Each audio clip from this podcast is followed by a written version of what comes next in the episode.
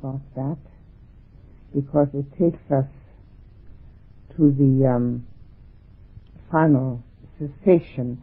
And this is what's mentioned in the sutta. Contemplating this passion, I shall breathe out, or breathe in and breathe out. Contemplating cessation, I shall breathe in and breathe out. And at the end, it says, contemplating renunciation, I shall breathe in and I shall breathe out. It's a um, little different uh, progression this time. But back to dispassion. The dispassion of the equanimity has other aspects, um, more profound aspects still. It's based on insight it has to be based on insight, into the fact that everything that exists is compounded, which means that it consists of parts. It's not one whole. It has different parts which makes it, make it an apparent whole. We feel, we know that about this body. That's why we have the instructions to do the meditation on the 32 parts of the body. To see that there are, are all different parts which then apparently make a solid whole. The same uh, applies to the mind. And the Buddha used the simile of the cart where we have four wheels and an axle and a floor floorboards and then a sides to the cart and a brake. And as we have all these separate parts we call them wheels and axle and brake and floorboards. But when we put them together we call it a cart. It's the same with a person. We have all these bits and pieces liver and intestines and kidneys and heart and so on. And when it's all put nicely together, then we call it me. But we can, we know at this time that these things are all bits and pieces, all parts. And the condition that is necessary for this to be me is the fact that all of the parts are there and that they're all functioning in a certain order over which we have no jurisdiction at all. When, they, when it happens in the body that they do not function, function in the proper order, in their proper progression, we have to go to hospital. And if it happens in the mind, we also go to hospital. And not very easy to cure. So we have actually no real jurisdiction over the fact that all these bits and pieces that we consist of function properly. We have no jurisdiction, and that they function in their proper order. So we have a condition on which we depend, which is unreliable, which we cannot control, and because it is a condition that is um, necessary for this to happen, the condition itself has to happen first. So we are constantly dependent on something. We're never this independent self that we presume to be. Now,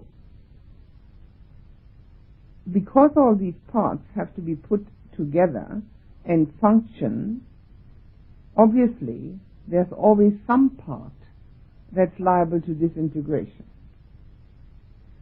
Even if not the whole disintegrates, not like death, when the whole body disintegrates, but some part may disintegrate. And that's when the body is no longer uh, something that we are infatuated with, but then the body is something that gives us great unhappiness when something has disintegrated in between. And because something is disintegrating, it needs renewal. So we have to look after it to renew it. Now with the body, we can give it medicines. We can actually, there are some certain parts that we can nowadays renew. Take out the old one, put in a new one. Doesn't always work properly, but it has been tried and in some cases it works very well. Can take out the kidney and put in a new one. Can take out the gallbladder completely. Don't even have to put in a new one. Can take out the appendix. Don't have to put in a new one. When these things disintegrate, we can do something like that. We've been tried to put in a new heart. Don't know that that works very well. But other bits and pieces, like snip off pieces of the digestive system, sometimes put in uh, pieces of um, wire to keep the hip bone together. All that has been done, and more or less successfully. Now, with our own body, we're always hoping that isn't going to happen. That everything is going to keep on functioning so we don't have to renew it, so that it doesn't disintegrate to the point where only one of them disintegrates or two, and that the rest of it then has the aches and pains. We hope that the whole thing disintegrates all at once. I mean, it's hoping against hope. Nobody has any uh, guarantee for any of this. But if we want to look at things, they constantly have to be renewed. Brooms wear out and dishes break. Houses need to be cleaned. Clothing get holes in them. Everything that exists is compounded of bits and pieces, and there's always something that goes wrong with it. Clothing is made of fiber or of um, thread, and one piece of thread breaks, so you've got a hole in it. So either you run around with a hole, or you sew it up, or you get a new new piece of cloth. So there's a constant disintegration which is of course most important to see in ourselves. We don't really care whether we have to buy new things because we're in the lucky position to be able to buy new things. But that's not all of it, that we are able to buy new things. We are constantly busy trying to keep everything in order so that it doesn't completely fall down over our heads. Houses have to be looked after. The, um, the roofs have to be looked after. The floors have to be cleaned. All the internal objects have to be constantly cleaned and repaired. And one goes to the repair shop and then they tell you, oh, we can't fix that, so you have to throw it away. Then you have to worry about what you're throwing away because the mountains of rubbish are going to bury us one day. So it has to be recycled. Newest addition to our problems. Not that we didn't have enough problems already. So the whole system that we live under and over which we have absolutely no control. There's no way that we can change that system. Just because we recycle 10 more bottles, then the next guy doesn't make any difference the mountain is going to bury us anyway, and the things have to be renewed and cleaned and repaired. This whole system that we live under, we can see it at this stage as totally and utterly and completely unsatisfactory. And that we have absolutely no way of ever making it satisfactory. Now, once we've gone seen that, we have seen the way out of the mundane, worldly condition to the supermundane. This is what dukkha means.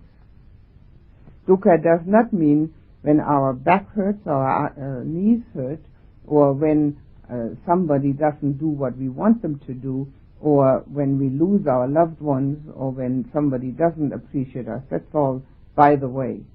dukkha means that we're living in a system which cannot be changed because it is based on the condition of craving to arise, that this system that has existence at its core can never be satisfactory. And only then do we know what dukkha means.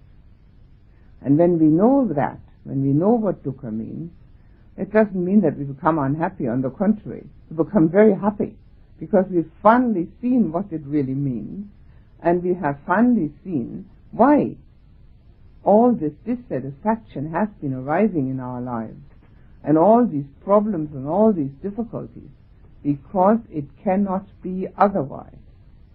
Only at that moment do we realize what it actually means to exist. This is why this is the first step into the super mundane world or so super mundane consciousness, I should say. The dispassion, the understanding that nothing can be satisfactory that is based on conditions, that nothing can be satisfactory that is compounded. It because it needs a constant repair system, a constant cleaning system, a constant renewal system, and a totally unreliability without any jurisdiction over the basic foundation of how it arose. When we see ourselves like that, we lose all craving to be here. Then we really know. Only then. Up to then, dukkha is either all the things we don't like, or lip service, or anything in particular that didn't work out. But that's not it. Only then have we seen it properly. And this is why this step is already beyond the ordinary worldly affairs and worldly steps that we have taken so far. I will explain the whole thing to the end. Whether we have got anywhere near that or not doesn't matter. First of all, because of um, the fact that it's mentioned in practically every sutta. It goes all the way from watch your breath to become enlightened. Is even the shortest sutta usually starts with that and ends with that. That's one reason why to go and with the explanation all the way. And also because it is extremely helpful to know what this roadmap actually aims to show. Whether one has traveled only one little bit or half the way or three quarters of the way doesn't matter. This is the whole of the roadmap. And as we get to know the whole of the roadmap, at least we know what it's about, and we can then make a choice whether we would like to continue with that roadmap or not, because it only leads to one point. And it is a matter of making up one's mind whether one wants that kind of roadmap. So what we have is com- compounded things consisting of bits and pieces of which we are the prime example. That's why I have said many times already, please make a zipper in front of your body and take out the bits and pieces. And if you don't do it, still, you can't help but know but if one doesn't do this particular practice, one is still trying to hide from the truth. The truth is directly opposed to what we would like it to be. We have made up our ideas what we would like to have and how we would like things to be. The truth is exactly opposite. And if we we all know we've got all these bits and pieces, but if we don't like to look at that, that means we're still hiding, hiding from the truth. It's all right. It's everybody's choice. The Buddha can do no more than explain and show the way. He called himself the shower of the way. So we have compounded things which we can see in the body and also in the mind. And we have the conditions on which all this is based. One of the things that the conditions for the body is the food that we put in, the physical food. That's one of the conditions. And that's a constant chore and a constant bother. The, um, the schedule for the cooking is just as important and as long as the schedule for the daily meditation. If you compare the two bits of paper, you'll see. So there we have a condition which is essential for being alive. And it's, it is not only a chore, but it um, has so much time and energy involved. So the compounded has the condition, which is one of them. The, the being has the condition of craving, of course, otherwise he wouldn't be here. And with the mind, we also have the four bits of mind, which I have mentioned many times already, four aggregates of mind, to take the mind apart in at least into those four bits. One can do it in far more detail. By the Abhidhamma system, one can take it apart into 89 different mind states, if one can remember them all. If one can't remember them, one can have a schedule. It's printed. It's a nice printed schedule with 89 mind states. One can look at all that and see whether one can actually find them. But it's not necessary. Four is enough. And we can see that one is the condition for the next. And what is the basic condition? The basic condition is the sense contact. And what's the condition for the sense contact? The condition for the sense contact is mind and body. For the five senses, it's the body. The condition for the body is to get food and craving. So there's always a condition that makes all this arise. And since the condition for being there is craving, one can see that with that craving, that is the condition for all this, one doesn't have exactly a peaceful, harmonious state ever until that craving is gone. And when that, because craving can never bring peace and harmony, no matter how subtle it is or how we like to hide behind it and say, well, this is nothing but um, survival, which is necessary, well, it's still craving. So when we when we see that craving can never bring peace and harmony, then we will certainly make an attempt, if we've got that far in our understanding, that nothing that has all these features can ever bring us the totality that we're looking for, we will then look for that which is other, which is different. That which is other, which is different, will have to have no compounds, it must not have bits and pieces, and it must have no condition. Must be without condition. Now obviously,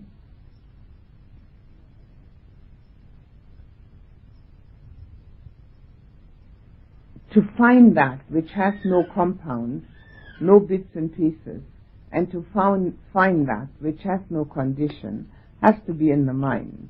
It's impossible to have a body which doesn't have bits and pieces, and it's impossible to have a body which has no conditions to make it keep alive. So we're certainly no longer looking for the perfection in physical, nor are we looking for the renewal of the physical. Because we know already that that is always connected with the uh, the conditioned and the compounded with that which brings suffering. We don't have, we cannot possibly make sure that this body will be without any suffering the whole of this life. There's no way anybody can make sure. And it starts right at birth. There's plenty of suffering right at birth and not only for the uh, the mother, there's plenty of suffering for the baby. So we certainly will have to look for the unconditioned and the uncompounded as mind and not as body. It's only logical and makes sense and nobody would do otherwise. So since we know already what it's like in the meditation to have the conditioned and the compounded, all the jhana states are conditioned. They all have the condition of concentration. And even those which are the non-material jhanas have the condition of concentration. And they are compounded because they consist of different parts. The mind has to be there to be concentrated. The mind has to be there to attain a different level of consciousness. And consciousness, how is that compounded? Consciousness is not one whole. It is also arising and ceasing. Even though it is very subtle, it has the same quality and the same um, aspect of everything else that exists. Namely, the arising and ceasing, the coming together of the particle and the falling apart. And that consciousness is therefore also compounded and certainly conditioned.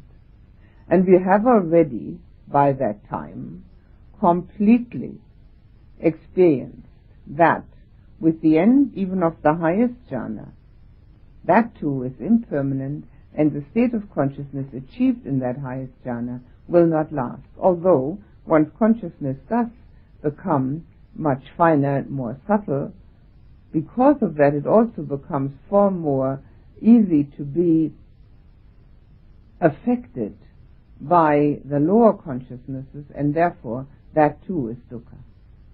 So after the jhanas we have already experienced the dukkha. If we haven't, well we still have to do that. But we know that they are not the answer to getting out of all dukkha. And this was actually the reform movement of the Buddha. That he was the one who added that to the existing Brahm- Brahminical religion, which was quite uh, aware and able to practice the eight jhanas, that that too resulted in the end in dukkha because of the fact that it had the condition and the compound. And it can be quite easily seen when one comes out that although one raises oneself to another level of consciousness, it certainly does not sustain the non-self, the totally non-dukkha aspect. And because one knows that, one looks now for something else. And looking for something else is a deliberate movement of the mind. And in many of the suttas, not in this particular one, it's very short only, but in other suttas, the Buddha over and over says that having attained the first jhana, the mind knows that this is still not satisfactory and therefore drops it and goes to the next one. And again and again and again. And here we can, for instance, have after any of the jhanas, doesn't matter which one, the first one is usually not uh, that um, useful for that, although the Buddha mentions it.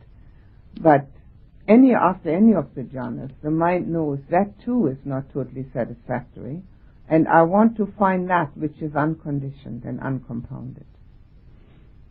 So it's a deliberate movement towards something which is unknown at the time.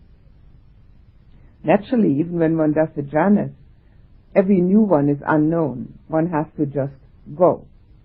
And because the Buddha's instructions are there, we know at least the direction, even if we don't know what it looks like. If we've never been to Paris, we haven't got a clue what it looks like.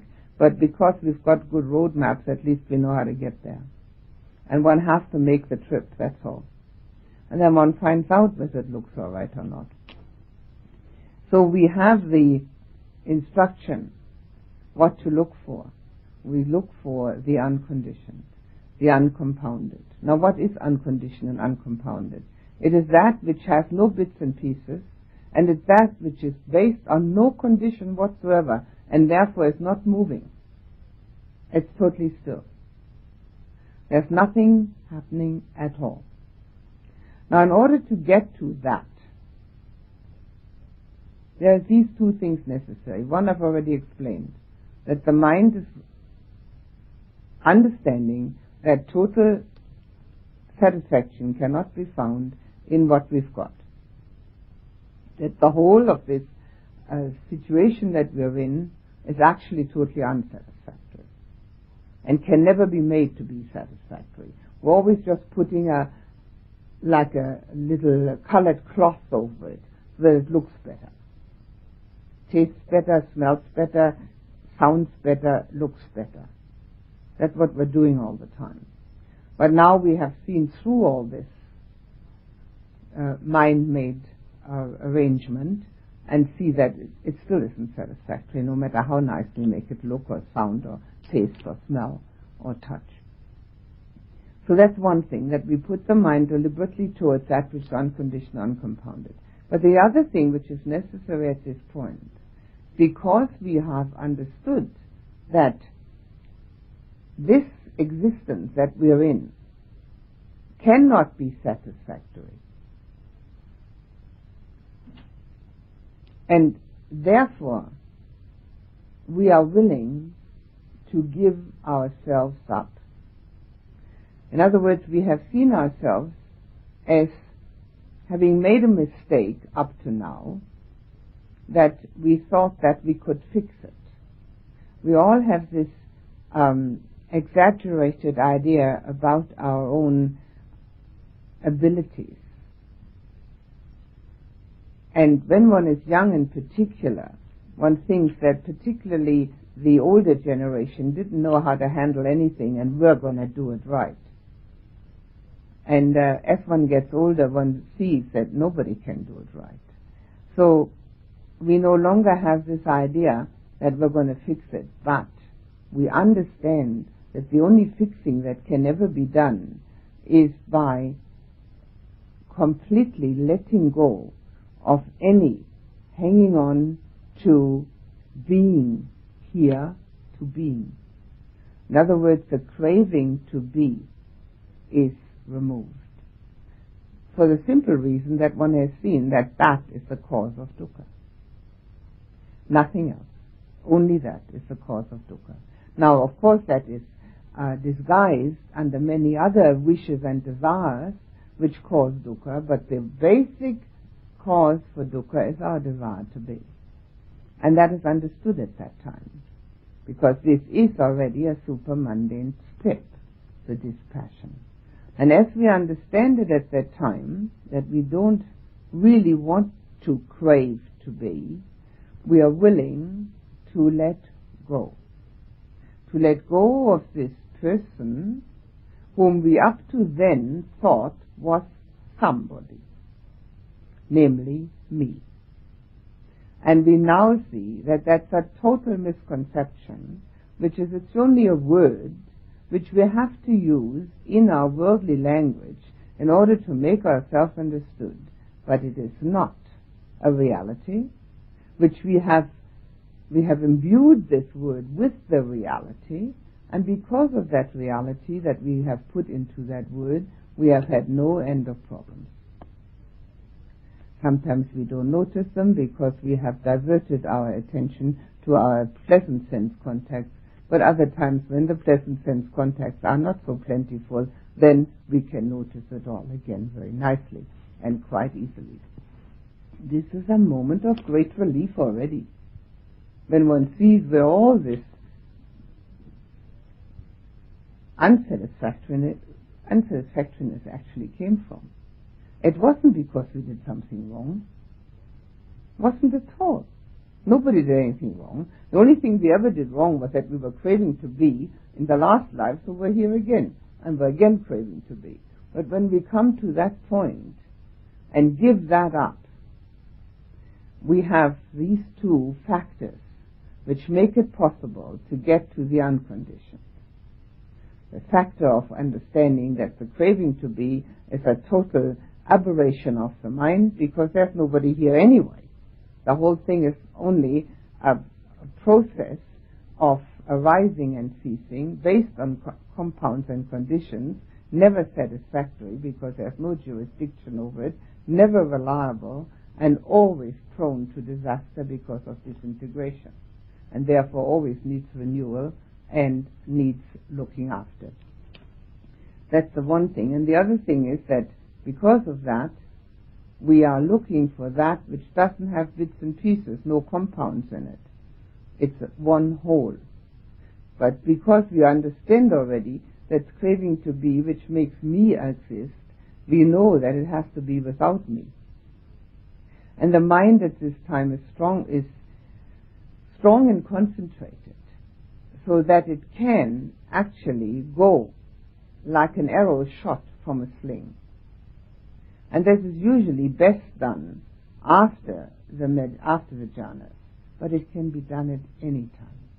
A mind which has practiced the jhanas for some time is a mind that is concentrated and one-pointed, otherwise it can't practice it. And having been concentrated and one-pointed, it can be sh- shot like an arrow towards that point. Now that point I call the still point. And it is a point which in the um, scriptures is often called the non-occurrence. Now, when you read the word non-occurrence, you might, you know, start thinking, now, what could that possibly mean? The non-occurrence means nothing's happening. But it also means, it includes both, actually. It includes that we don't, we look for something which has no compound, so nothing's happening. But we also, it also means that we recognize already that we do not have to occur. We ourselves, we don't have to because there is no ourselves. Alighting on non-occurrence. It's a still point. It's a moment. It's one moment, a past moment, where the mind does not move where it has no observer. And therefore, one can't say it is this or that. There's no observer. But the mind is fully aware and awake in that moment of complete and total concentration but that complete and con- total concentration doesn't have anything that it's concentrating on. It's just that. The mind is just unmoving for one moment. And at that one moment arises because of the willingness to shed all the extraneous ideas that we have about ourselves in the world and get to the point of on the unconditioned. Get to that point, which is the foundation. Now, we can call that something different. We can say that we're willing to give ourselves up to return to the ground of being out of which everything arises because of craving. To the matrix of existence, that we return to that which doesn't have any individuality, from which nothing can be described because there's nobody there to describe it, from which it arises. So that is what the mind is looking for. It can experience that through the concentrated mind, mind pinpointed like an arrow. And it is the next moment, which is called the fruit moment, which explains it. And the fruit moment is a moment of feeling. And this feeling is one of enormous relief and release. The mind actually does say, it sometimes laughs a little about its own stupidity that it took so long to get there. It sometimes says that, of course, that has, that's what it is.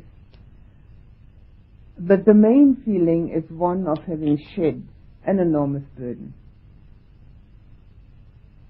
And with the shedding of that burden, there can be an internal laughter. It's not an outside laughter. It can be an internal laughter because of, of a feeling of a great um, lightness and this relief inside. The fruit moment is two moments, two mind moments, which are primarily the feeling. But after that comes a longer period. Two things that happen after that.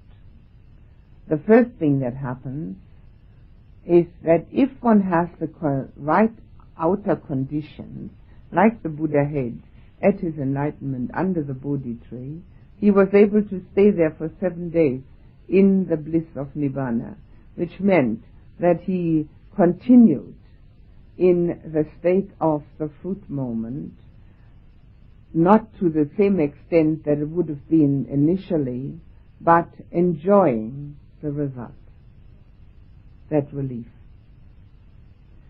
Naturally, he had a very good situation there. Nobody bothered him, one should imagine.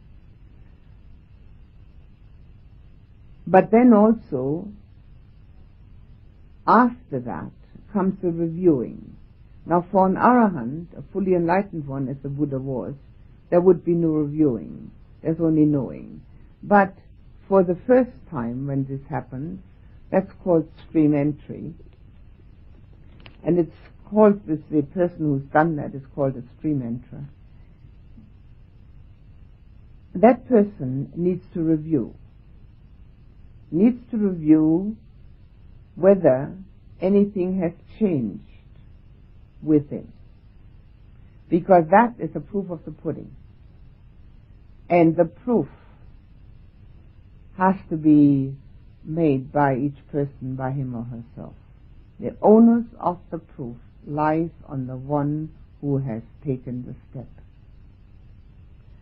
It is, uh, one can discuss it naturally with the teacher, and a teacher would be able to say whether that was a proper um, step taken or not, but all the previous experiences would have to be known also to the teacher. So to ascertain the whole pathway, and it's up to the person, him or herself. Just like the Buddha said when he was enlightened, I am the Buddha. And he actually called the earth to witness because there was nobody to witness it for him.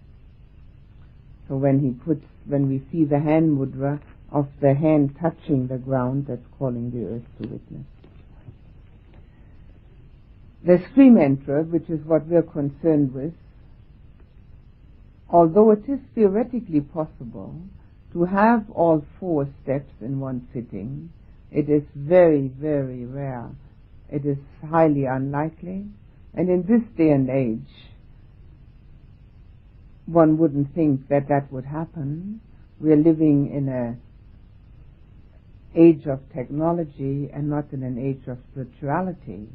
And so the consciousness which is around us is imbued with that kind of materiality and not with that kind of spirituality.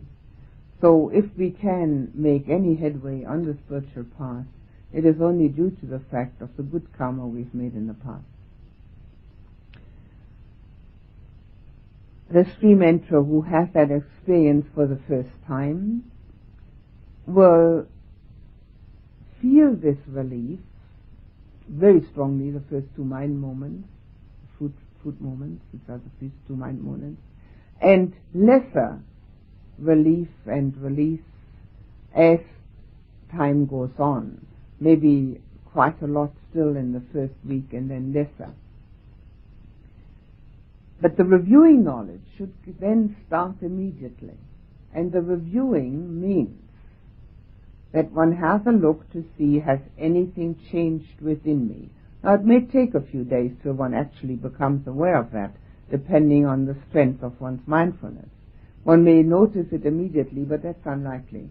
One may notice it half an hour later or half a day later. And what the biggest change that happens for the stream enterer is that the wrong view of self is eliminated. Now I mentioned that already with wrong and right view, but I will mention it here again because it wouldn't be complete without it. The stream enterer never again will think of him or herself, think, mind you, as an individual, but will still feel it for until the time of non-return. And even then it's still very subtly embedded, but so subtle that it's very different. The feeling that was happening in the fruit moment of having relief and release is not steady because this is only a first time experience and has and it's such a turnabout from what this particular mind has been doing for the past hundreds or thousands of lifetimes. Naturally, the wrong view of self has been so strongly embedded that the turnabout cannot immediately erase that. But the understanding is erased. The understanding of the wrong view of self is totally erased, but the feeling is not. So a person who has done had that stream entry knows forever after that everybody is thinking of him or herself in the wrong way, including oneself. And knows forever after that there is only mind and body with nobody within, sitting inside. Now, in order to resurrect the feeling that came about in the fruit moment, person who has done that needs to resurrect that deliberately as often as possible in order to get to the second step. And also in order to have the actual results of this very important and enormous step into the noble path. The person who has done the stream entry is from then on in the Buddhist uh, terminology called a noble one. Until then, one is a worldling, a Puthujjana. After that, an Aryan. Naturally, nobody addresses one like that.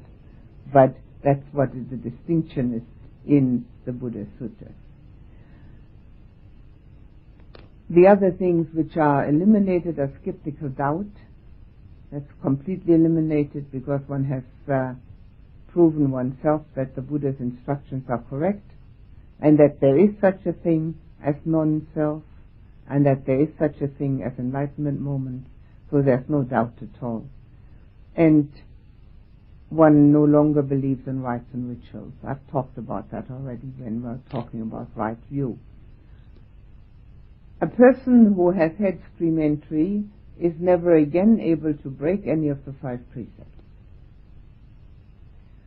because of the fact that the wrong view of self has been eliminated. It is also said that a person who has done stream entry by following the Buddha's instructions will never be able to take another teacher, always the Buddha, until enlightenment. And then, of course, then the person is no longer called a hearer, because for an enlightened one, there's nothing to hear anymore. Up to then, the disciple is called a hearer, one who hears. So then there's no teacher necessary anymore for anyone at that stage. But this is a stream entry, the first step. The simile which is given, and which uh, a number of you have heard already, but I will uh, use it again, given in the um, commentary is that most the, the, all the worldlings are on this side, on this bank of the river.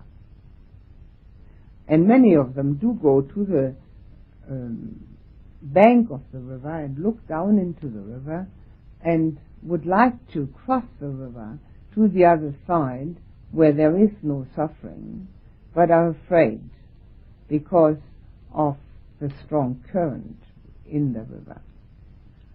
In that case, which is a different simile actually, in this case the Dhamma is called the raft, which can take us across the strong current of this river to the other side.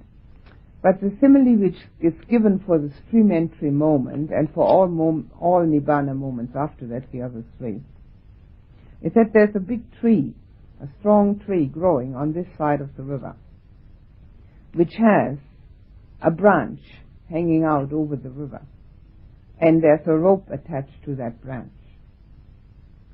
And the branch is the uh, the uh, simile for the materiality, the the body, and the rope, the idea of self. And because of the momentum of practice, one grabs a hold of this rope and can swing far enough and strongly enough across the river and fall down on the other side, tending and inclining the body, or the mind, towards the other side, and then falling down on the other shore. First, of course, because one has never done this before, one is not very steady on one's feet and one wobbles. But soon one gets one's bearings. Now it means, quite obviously, then one lets go of body and mind. One lets go of the selfhood, which is this rope that one is hanging on to, and the rope is attached to the branch, which is the corporeality, the body which is me and letting go of both of them to fall down on the other side. However,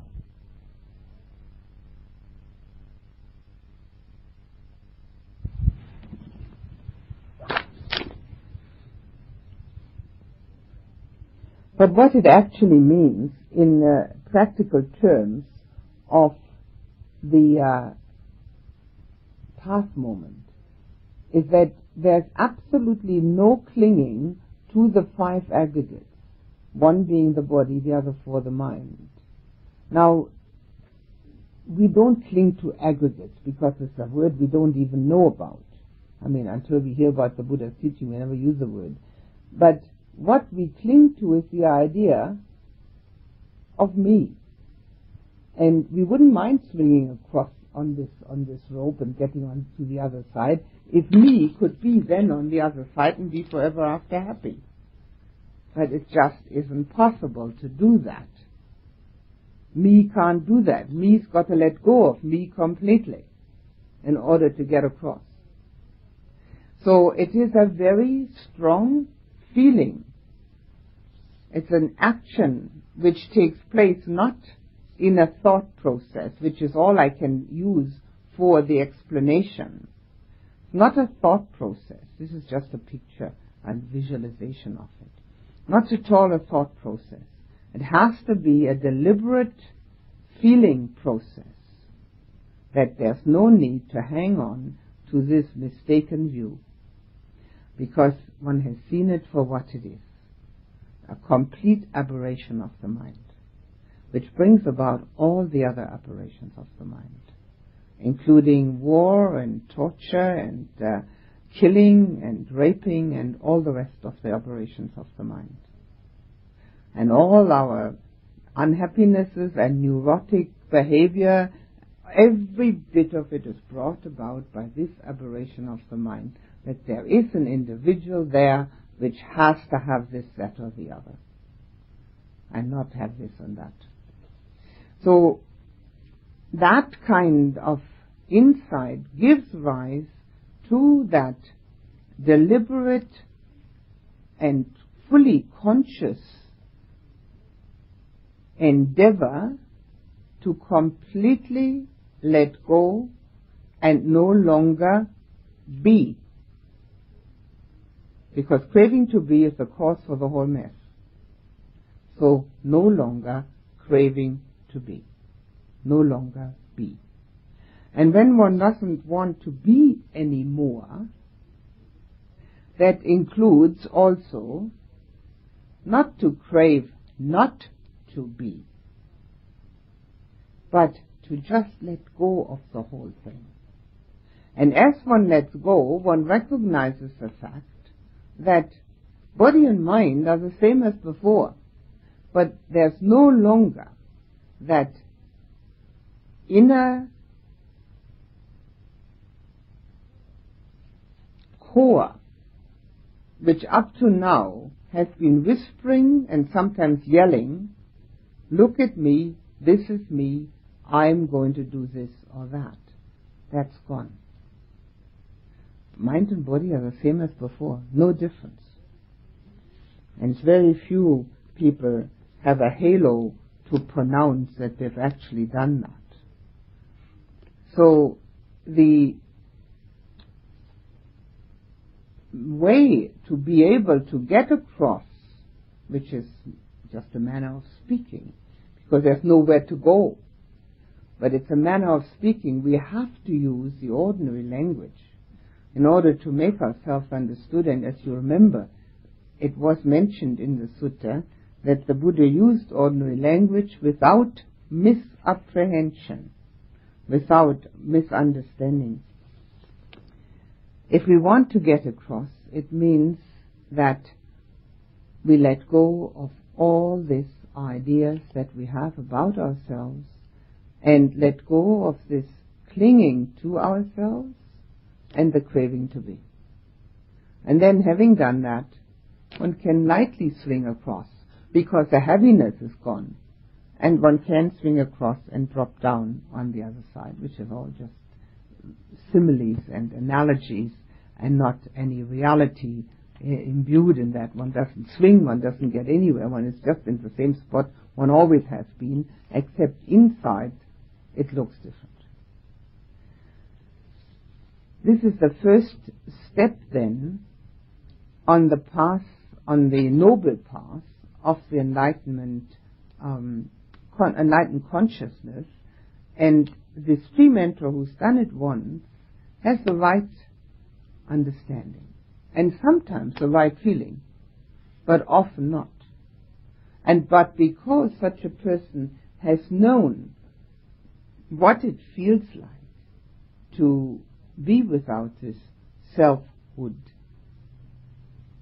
cannot be deterred from the path, must finish. Even if the mind revolts sometimes and says, oh, too difficult, can't be done or something like that. Cannot be deterred because it, that mind knows what it's like.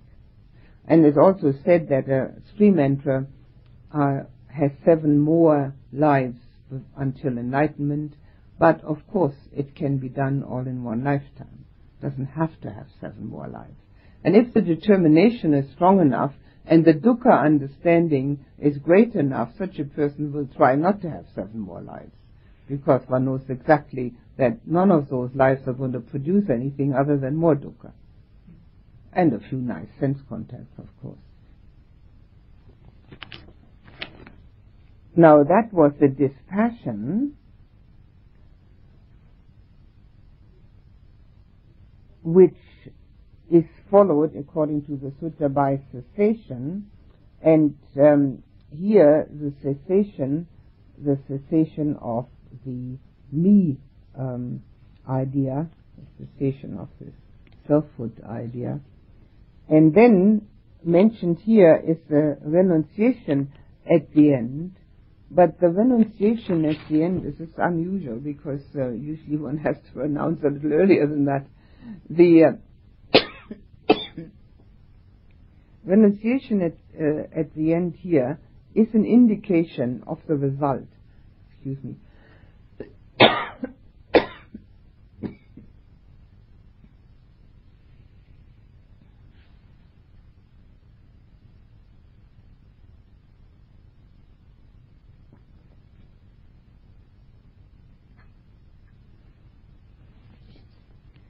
The renunciation is a result of this experience. And renunciation means that obviously one no longer expects.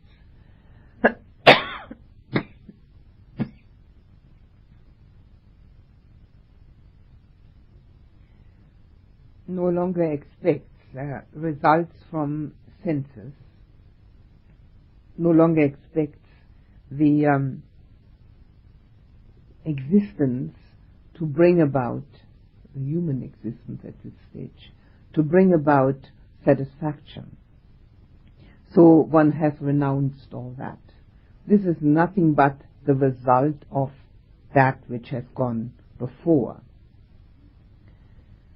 a stream enterer still believes, even if it's only very subtle and in a subconscious way, that other realms of existence may bring what one is actually looking for, namely peace, happiness, and harmony.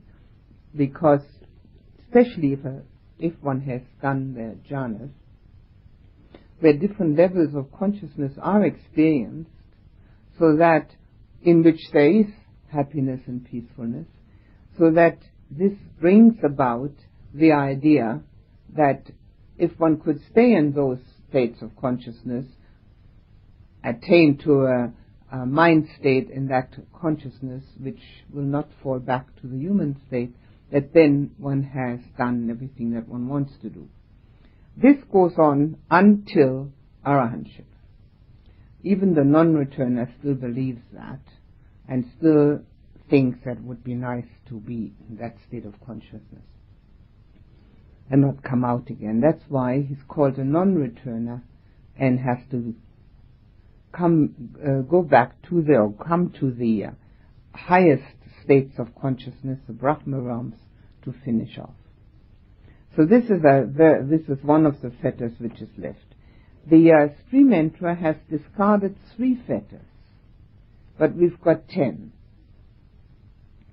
And up to the non-returner, we only discard five, half of it. So the arahant has to do half of the work, which the other three steps only did half of the work. And yet, it is rare enough even to have stream entry. Never mind more than that. So, and that it's only half the work. Maybe I'll t- talk about these fetters um, another time. Of course, too many different things involved again. I'll talk about them and delineate them again in uh, in exact detail. All of this in this particular sutta is combined with the breath, which is an unusual way of, of expressing it because usually we find that after having become concentrated on the breath, we let go of that and do whatever is the next step. But here, there is a combination mentioned. And I'll just read that out once more. It's an unusual way of, of expressing it because it's not usually put that way. Contemplating impermanence, I shall breathe in. Contemplating impermanence, I shall breathe out. So obviously what is said here is that even while contemplating the impermanence, the in-breath is noted and the out-breath is noted, which is very important because otherwise one doesn't know the impermanence of the breath. So that's quite logical and has to be that way. But then, contemplating this passion, I shall breathe in contemplating this passion, I shall breathe out. Now, the uh, disenchantment is left out, it goes right to this dispassion. But again, we can use that quite clearly when we see that if we are dispassionate towards our own existence, are ready to give up this craving to be, we can uh, gauge that at our, to our attachment to the breath. The breath is life. So as long as we want this, and obviously everybody who is not enlightened wants that, there is there, there is not the total giving up and craving of wanting to be. So we can see whether we have complete and total equanimity towards this breath or whether there is still a passion involved for survival and we can contemplate this passion with this breathing as part of it. The same goes on then, contemplating cessation, I shall breathe in, contemplating cessation, I shall breathe out. Well, again, cessation means, of course, that we're ready to give ourselves up completely. So here, we're breathing. How much importance do we attach to it? How much craving is there? So this is a contemplation which is being uh, offered as an insight method gauged on the breath itself, which can be extremely helpful and useful. And then again, the same thing about renunciation. How much have I actually seen the sense contacts and sense pleasures as being false and not satisfying? How much of it can I renounce while I'm in this state of calm breathing? Because there can also be a pleasant sensation arising when the calmness has already been established. So how much of it, how attached am I to that? Very useful to use that as an alternative in the contemplation by using the breath actually as one's gauge for that contemplation. Thus cultivated, thus made much of, the concentration on in and out breathing is of great fruit, of great profit. Funny footnote there, excuse me.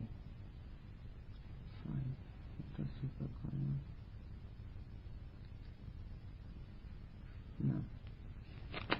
I don't agree with the footnotes. okay, so that's the pathway, but we will ha- have more uh, on this in and out breathing, which we'll have tomorrow. Have questions? This is time, the time to ask them.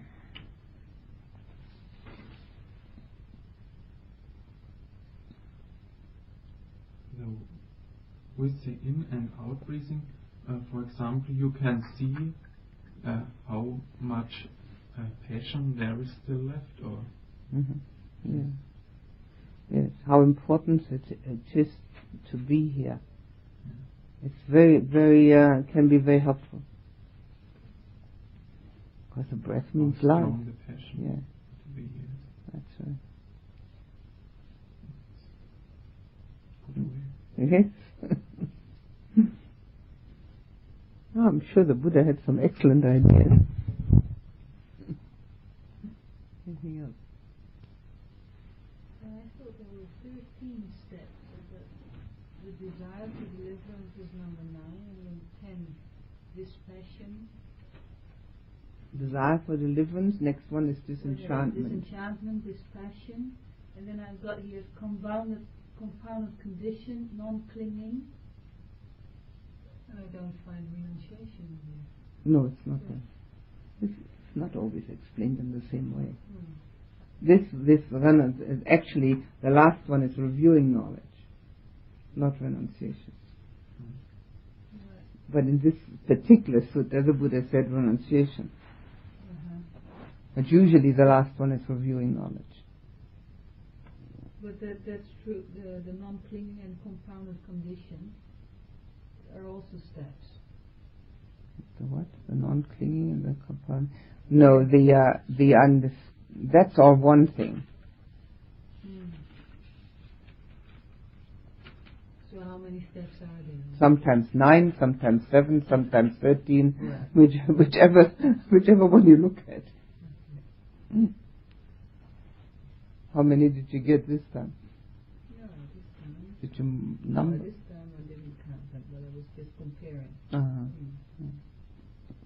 But the last one is usually reviewing knowledge. But here it's not, here it's renunciation as a result.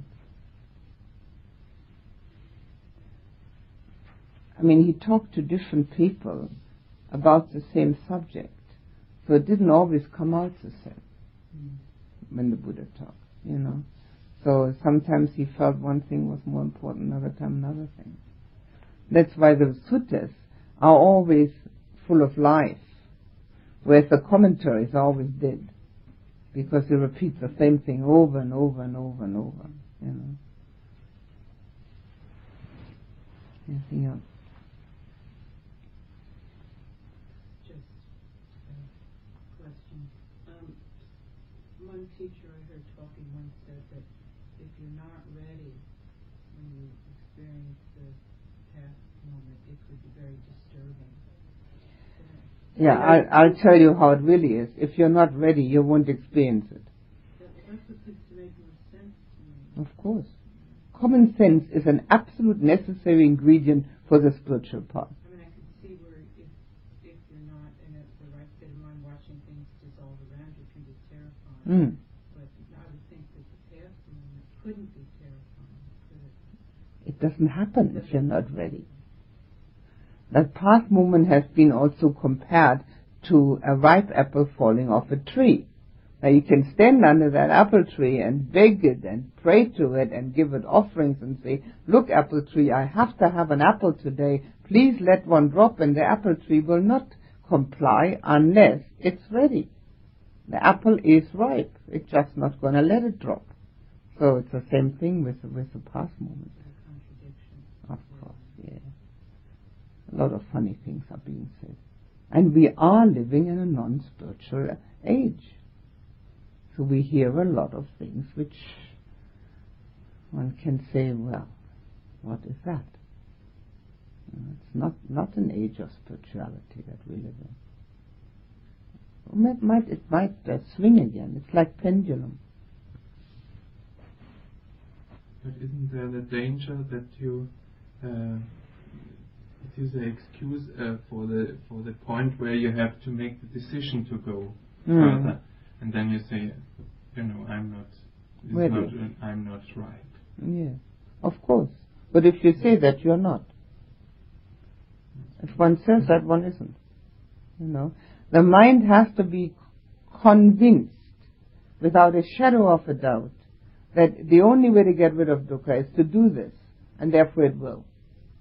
Now, even when it's ready and willing, it may not, because there's still that little bit of pull, you know, towards the selfhood. But if the mind isn't isn't completely ready and willing, it's not going to do it anyway.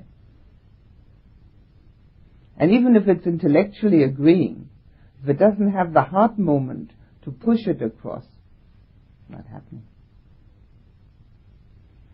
Because there are many, many people who can intellectualize this. I've read enough books. You know. Yes. Um, is there sort of any control there? When when all this happens sort of for the like without your control?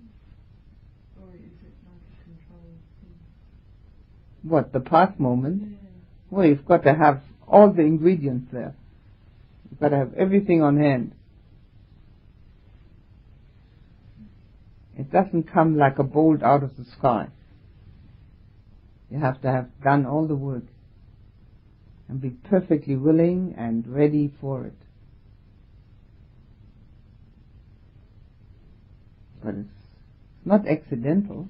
There is nothing accidental anywhere in this universe.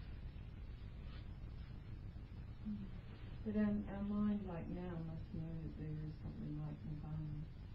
Would it? Or it wouldn't really? Does it? Does your mind know there's something like Nibbana? Well,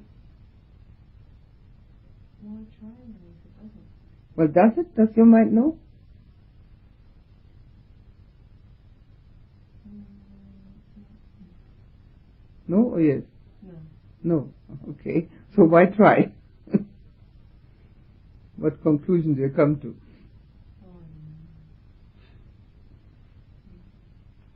Contemplate. Try to find the answers. Everybody carries every answer within. Everybody does. If we didn't, there wouldn't be a hope of enlightenment. Nobody does anything for anybody. The only thing that the Buddha did was he gave very clear and precise instructions. But then if one doesn't follow them, that's the end of that one. And we have all the answers within. But they are overshadowed and overlaid by the greed and the hate of the self, the desires and the cravings, and all the opinions and viewpoints that one has embedded in the mind.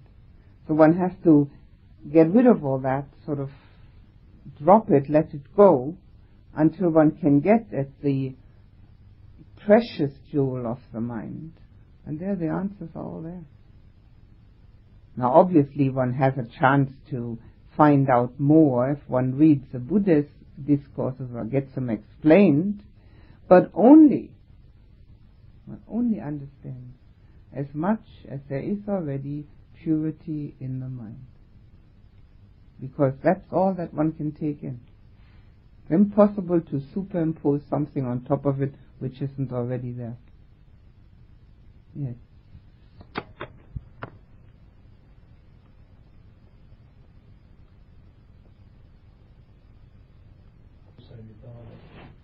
Mm-hmm.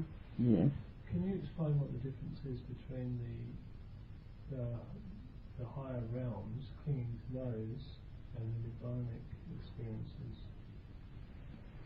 Yes. Um, clinging or higher realms as such, there is the idea in the mind or the feeling, I am now in the higher realms. Even though that's so subtle that I, in that higher state of consciousness, that it may not be possible to verbalize it like that. But the feeling is still there. The higher realms, the highest are the four Brahma realms, and uh, Brahma is God, the four God realms, and they are still, the Buddha said, imbued with the idea that they are omniscient, omnipresent, um, everlasting. So there's something there that can be omniscient, omnipresent, everlasting.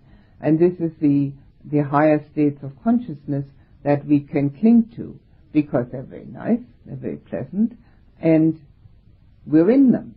Even though we may feel, and probably do, that we are part of the whole. But this, or the whole is part of us. But there's still that last little bit, which the Buddha described as the scent of clinging to the flower the aroma of a flower clinging, how it clings to the flower. And uh, the uh, bliss of Nibbana is a total loss, complete and absolute and total loss of any such subtle identification system. Nothing. No, no, absolutely nothing. There's nobody there. There's just mind and body still alive and at complete rest and peace and uh, without any wishes, without any ideas of what could be, just being there while the body is still there. And that's extremely blissful because of the fact that it doesn't have to be um, a jhana state. It doesn't have to be a meditative state. It's just a blissful state of being completely without burden. Nobody there to carry a burden. I think that's about the best I can do on that one.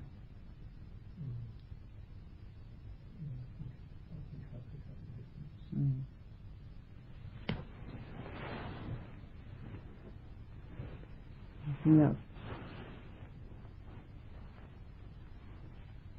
Quite um, a profound subject which really goes to the heart uh, of the whole of the teaching, to the last and final um, result of the teaching, the last and final experience of the teaching. So it is actually much better uh, to do it rather than to discuss it, but because of that, because of the suttas being always explanatory of the whole pathway, uh, it is necessary to add that to it.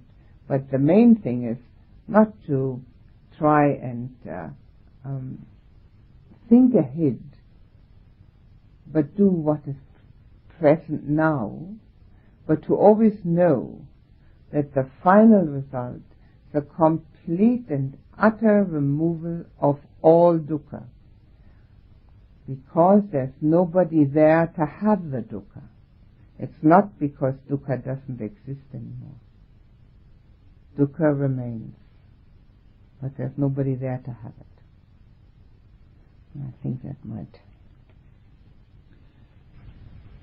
please put the attention on the breath for a few moments.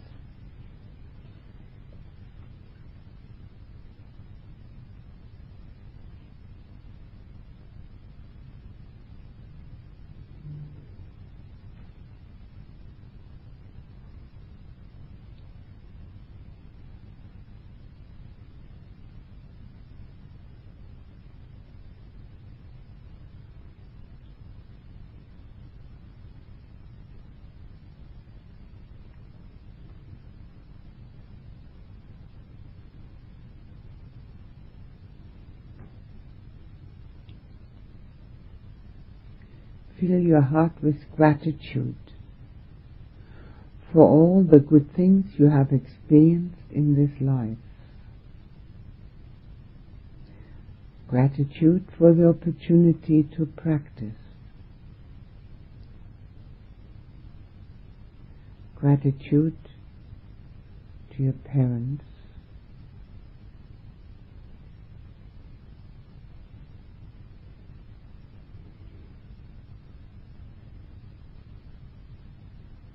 Your teachers, gratitude to all beings who have helped you. Fill yourself with gratitude. Experience it as an overflowing heart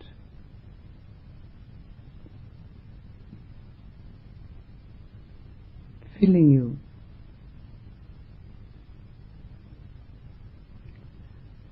With joy from head to toe.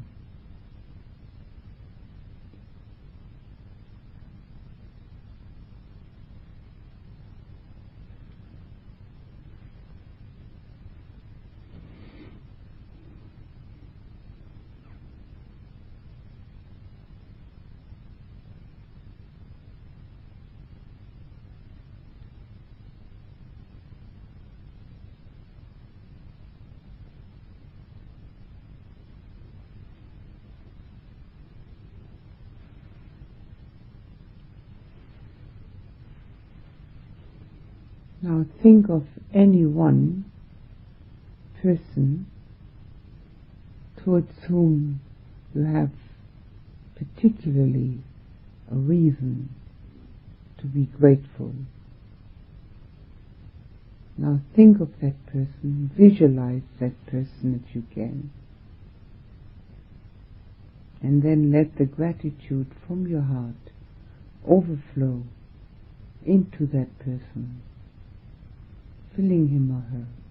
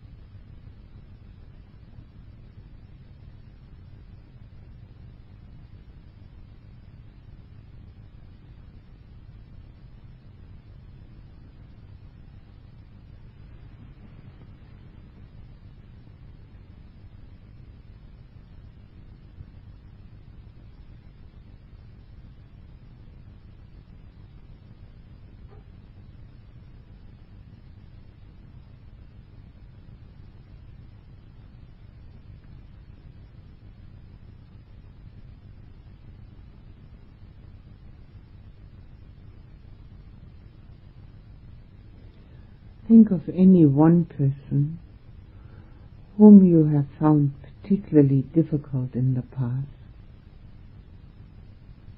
or in the present.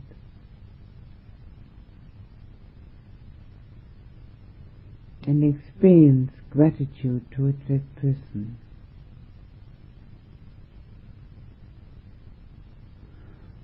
For having given you the opportunity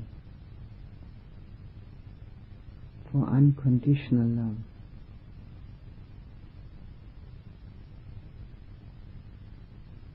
Let the gratitude overflow from your heart into that person.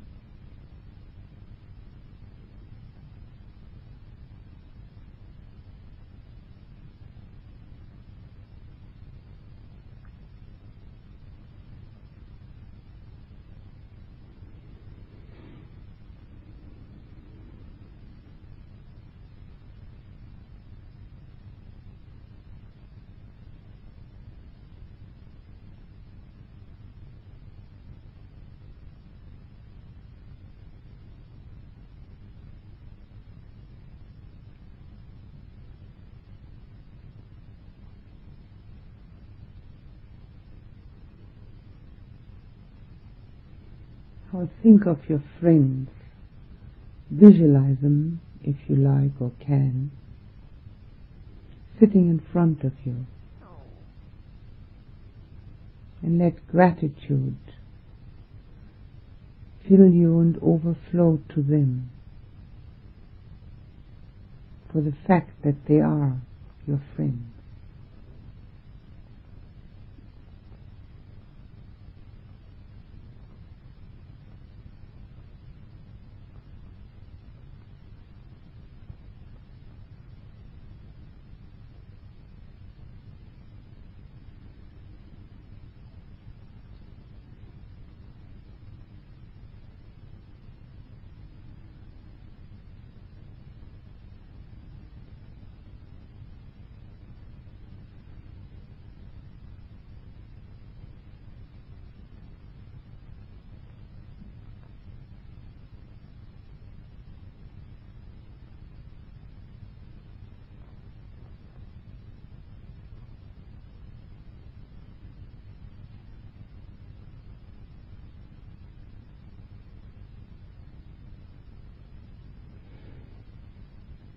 Now think of all the people who are helpful to you in your daily life.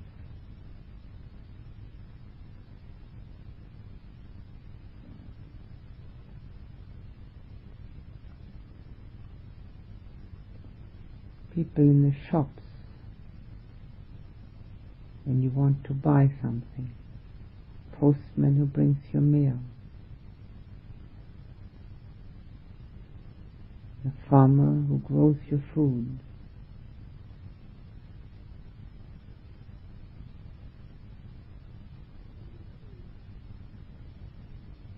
The workers who repair the roads to travel on.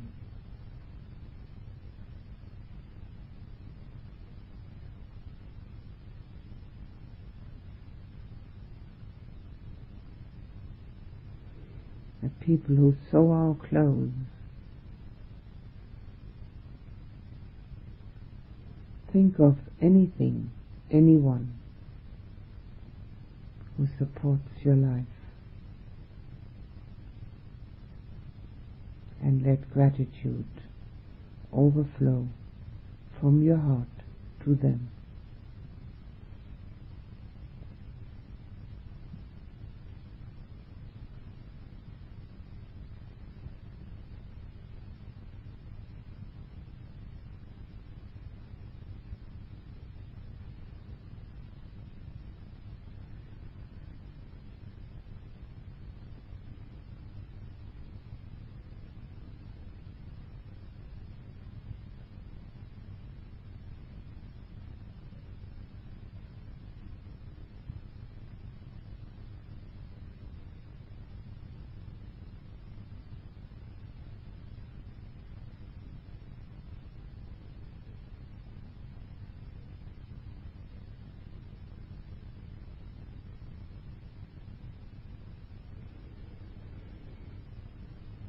And think of your teachers who have taught you different skills.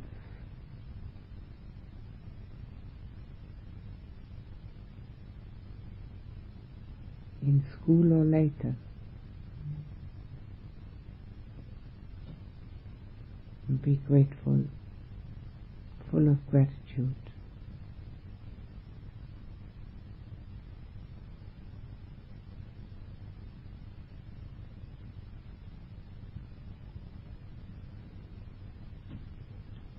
Fill them with your gratitude.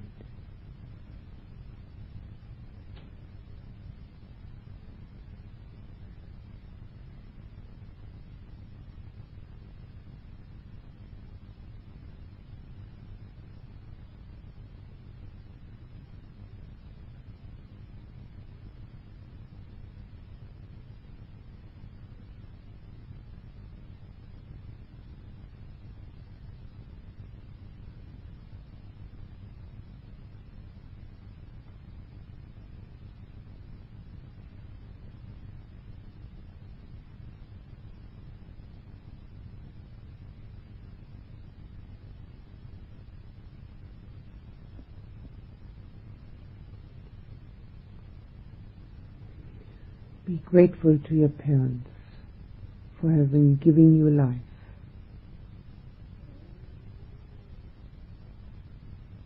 The opportunity to practice.